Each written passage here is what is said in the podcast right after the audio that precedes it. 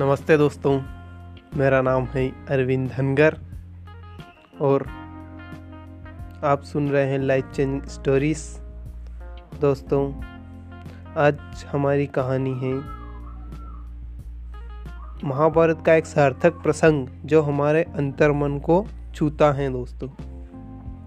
दोस्तों, आइए हम उस एपिसोड, उस प्रसंग को सुनते हैं जिससे हमारे मन को बहुत आनंद मिलता है, बहुत शांति मिलती है, मानसिक शांति। दोस्तों, महाभारत युद्ध समाप्त हो चुका था। युद्ध भूमि में यत्र तत्र योद्धाओं के फटे वस्त्र, मुकुट, टूटे शस्त्र, टूटे रथों के चक्के, छज्जे आदि बिखरे हुए थे और वायुमंडल में पसरी हुई थी गौर उदासी।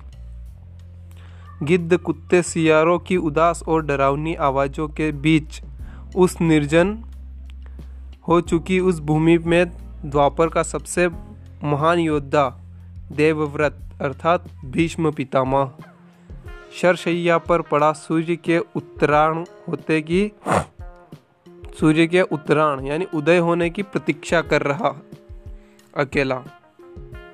तभी उनके कानों में एक परिचित ध्वनि शहद गोलती हुई पहुँची, प्रणाम पितामह।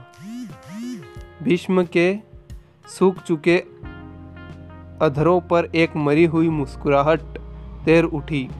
बोले, आओ देवकी नंदन, स्वागत है आपका। मैं बहुत देर से तुम्हारा ही स्मरण कर रहा था। कृष्ण बोले, क्या करूँ पितामह? अब तो यह भी नहीं पूछ सकता कि कैसे हैं आप? भीष्म चुप रहे। कुछ क्षण बाद बोले, पुत्र युधिष्ठिर का राज्यभिषेक करा चुके केशव, उनका ध्यान रखना। परिवार में बुज़ुर्गों से रिक्त हो चुके राजप्रद प्रसाद में उन्हें अब सबसे अधिक तुम्हारी ही आवश्यकता है। कृष्ण चुप रहे। भीष्म ने पुनः कहा, कुछ पूछूँ केशव? बड़े अच्छे समय से आए हो। संभवतः धरा छोड़ने के पूर्व मेरे अनेक भ्रम समाप्त हो जाएँ। कृष्ण बोले, कहिए ना पितामह, एक बात बताओ प्रभु, तुम तो ईश्वर हो ना? कृष्ण ने बीच में ही टोंका, नहीं पितामह, मैं ईश्वर नहीं, मैं तो आपका पौत्र हूँ पितामह, ईश्वर नहीं।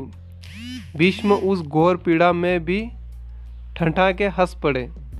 बोले, अपने जीवन का स्वयं कभी आकलन नहीं कर पाया। कृष्ण, सो नहीं जानता कि अच्छा रहा या बुरा, पर अब तो इस धरा से जा रहा हूँ कन्हैया, अब तो ठगना छोड़ दे रे। कृष्ण जाने क्यों भीष्म कृष्ण जाने क्यों भीष्म के पास सड़क आए और उनका हाथ पकड़कर बोले, कहिए पितामह। भीष्म बोले, एक बात बताओ कन्हैया, इस युद्ध में जो हुआ, वो ठीक था क्या? किसकी ओर से पितामह, पांडवों की ओर से या कौरवों के कृत्यों पर चर्चा का तो अब कोई अर्थ ही नहीं कहे, कन्हैया। पर क्या पांडवों की ओर से जो हुआ, वो सही था? आचार्य द्रोण का वध, दुर्योधन की जंगा के नीचे प्रहार दुशासन की छाती का चीरा जाना, जयद्रथ के साथ हुआ छल निहत्य कर्ण का वध। सब ठीक था क्या? यह सब उचित था क्या? इसका उत्तर मैं कैसे दे सकता हूँ पितामह? इसका उत्तर तो उन्हें देना चाहिए, जिन्होंने यह किया। उत्तर दे दुर्योधन का वध करने वाले भीम, उत्तर दे कर्ण और जयद्रथ का वध करने वाले धनुर्धर अर्जुन। मैं तो इस युद्ध में कहीं था ही नहीं पितामह। अभी भी छलना नहीं छोड़ोगे कृष्ण। अरे विश्व भले कहता रहे कि महाभारत को अर्जुन और भीम ने जीता है, पर मैं जानता हूँ कन्हैया, कि यह तुम्हारी और तुम्हारी ही विजय है। मैं तो उत्तर तुम ही से पूछूँगा, कृष्ण। तो सुनिए पितामह, कुछ बुरा नहीं हुआ, कुछ अनैतिक नहीं हुआ, वही हुआ जो होना चाहिए। यह तुम कह रहे हो, केशव? मर्यादा पुरुषोत्तम राम का अवतार कृष्ण कह रहा है, यह छल तो किसी युग में हमारा सनातन संस्कारों का अंग नहीं रहा, फिर यह उचित कैसे गया? इतिहास से शिक्षा ली जाती है पितामह, पर निर्णय वर्तमान की परिस्थितियों के आधार पर लेना पड़ता है। हर युग अपने तर्कों और अपनी आवश्यकताओं के आधार पर नायक चुनता है। राम त्रेता युग के नायक थे, मेरे भाग में द्वापर युग आया। हम दोनों का निर्णय एक सा नहीं हो सकता, पितामह। नहीं समझ पाया कृष्ण, तनिक समझाओ तो। राम और कृष्ण की परिस्थितियों में बहुत अंतर है, पितामह। राम के युग में खलनायक भी रावण जैसा शिव भक्त होता था। तब रावण जैसी नकारात्मक शक्ति के परिवार में भी विभीषण जैसे संत हुआ करते थे।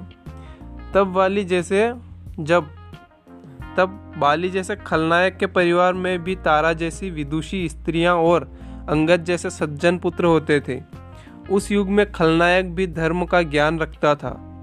इसलिए राम ने उनके साथ कहीं छल नहीं किया। किंतु मेरे युग के भाग में कंस, जरासंध, दुर्योधन, दुशासन, शकुनी, जयद्रथ जैसे घोर पापी आए हैं। उनकी समाप्ति के लिए हर छल उचित है पितामह। पाप का अंत आवश्यक है पितामह। वह चाहे जिस विधि से हो तो क्या तुम्हारे इन निर्णयों से गलत परंपराएँ नहीं प्रारंभ होगी केशव? क्या भविष्य तुम्हारे इन छलों का अनुसरण नहीं करेगा? और यदि करेगा तो क्या यह उचित होगा? भविष्य तो इससे भी अधिक नकारात्मक आ रहा है पितामह। कलयुग में तो इनसे भी काम नहीं चलेगा। वहाँ मनुष्य को कृष्ण से भी अधिक कठोर होना होगा, नहीं तो धर्म समाप्त हो जाएगा। जब क्रूर और अनैतिक शक्तियाँ सत्य एवं धर्म का समूल नाश करने के लिए आक्रमण कर रही हो तो नैतिकता अर्थहीन हो जाती है। पितामह, तब महत्वपूर्ण होती है विजय, केवल विजय। भविष्य को यह सीखना हो, भविष्य को यह सिखाना ही होगा पितामह। क्या धर्म का भी नाश हो सकता है केशव? और यदि धर्म का नाश होना ही है तो मनुष्य इसे रोक सकता है। सब कुछ ईश्वर के भरोसे छोड़कर बैठना मूर्खता होती है पितामह। ईश्वर स्वयं कुछ नहीं करता, केवल मार्गदर्शन करता है। सब कुछ मनुष्य को ही स्वयं करना पड़ता है। आप मुझे भी ईश्वर कहते हैं ना तो बताइए, न पितामह? तो बताइए ना पितामह, मैंने स्वयं इस युद्ध में कुछ किया क्या? सब पांडवों को ही करना पड़ा। यही प्रकृति की संविधान है। युद्ध के प्रथम दिन यही तो कहा था मैंने अर्जुन से। यही परम सत्य है। भीष्म अब संतुष्ट लग रहे थे। उनकी आँखें धीरे धीरे बंद होने लगी थी। उन्होंने कहा, चलो कृष्ण, इस धरा पर अंतिम रात्रि है। केवल संभवतः चले जाना हो। अपने इस अभागे भक्त पर कृपा करना। कृष्ण ने मन में ही कहा और भीष्म को प्रणाम कर लौट चले।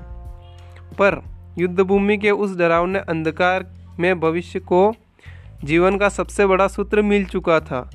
जब अनैतिक और क्रूर शक्तियाँ सत्य और धर्म का विनाश करने के लिए आक्रमण कर रही हो तो नैतिकता का पाठ आत्मघाती होता है। धर्मो रक्षति रक्षतः। धन्यवाद दोस्तों। स्वयं भगवान कुछ नहीं कर सके वो भी हमें सिर्फ़ रास्ता दिखा सकते हैं, इसलिए हमें ही पापियों का संहार करने पड़ेगा।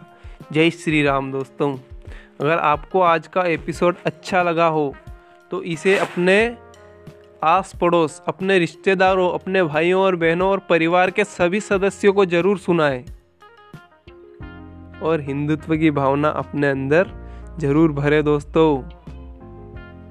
धन्यवाद धन्यवाद और धन्यवाद।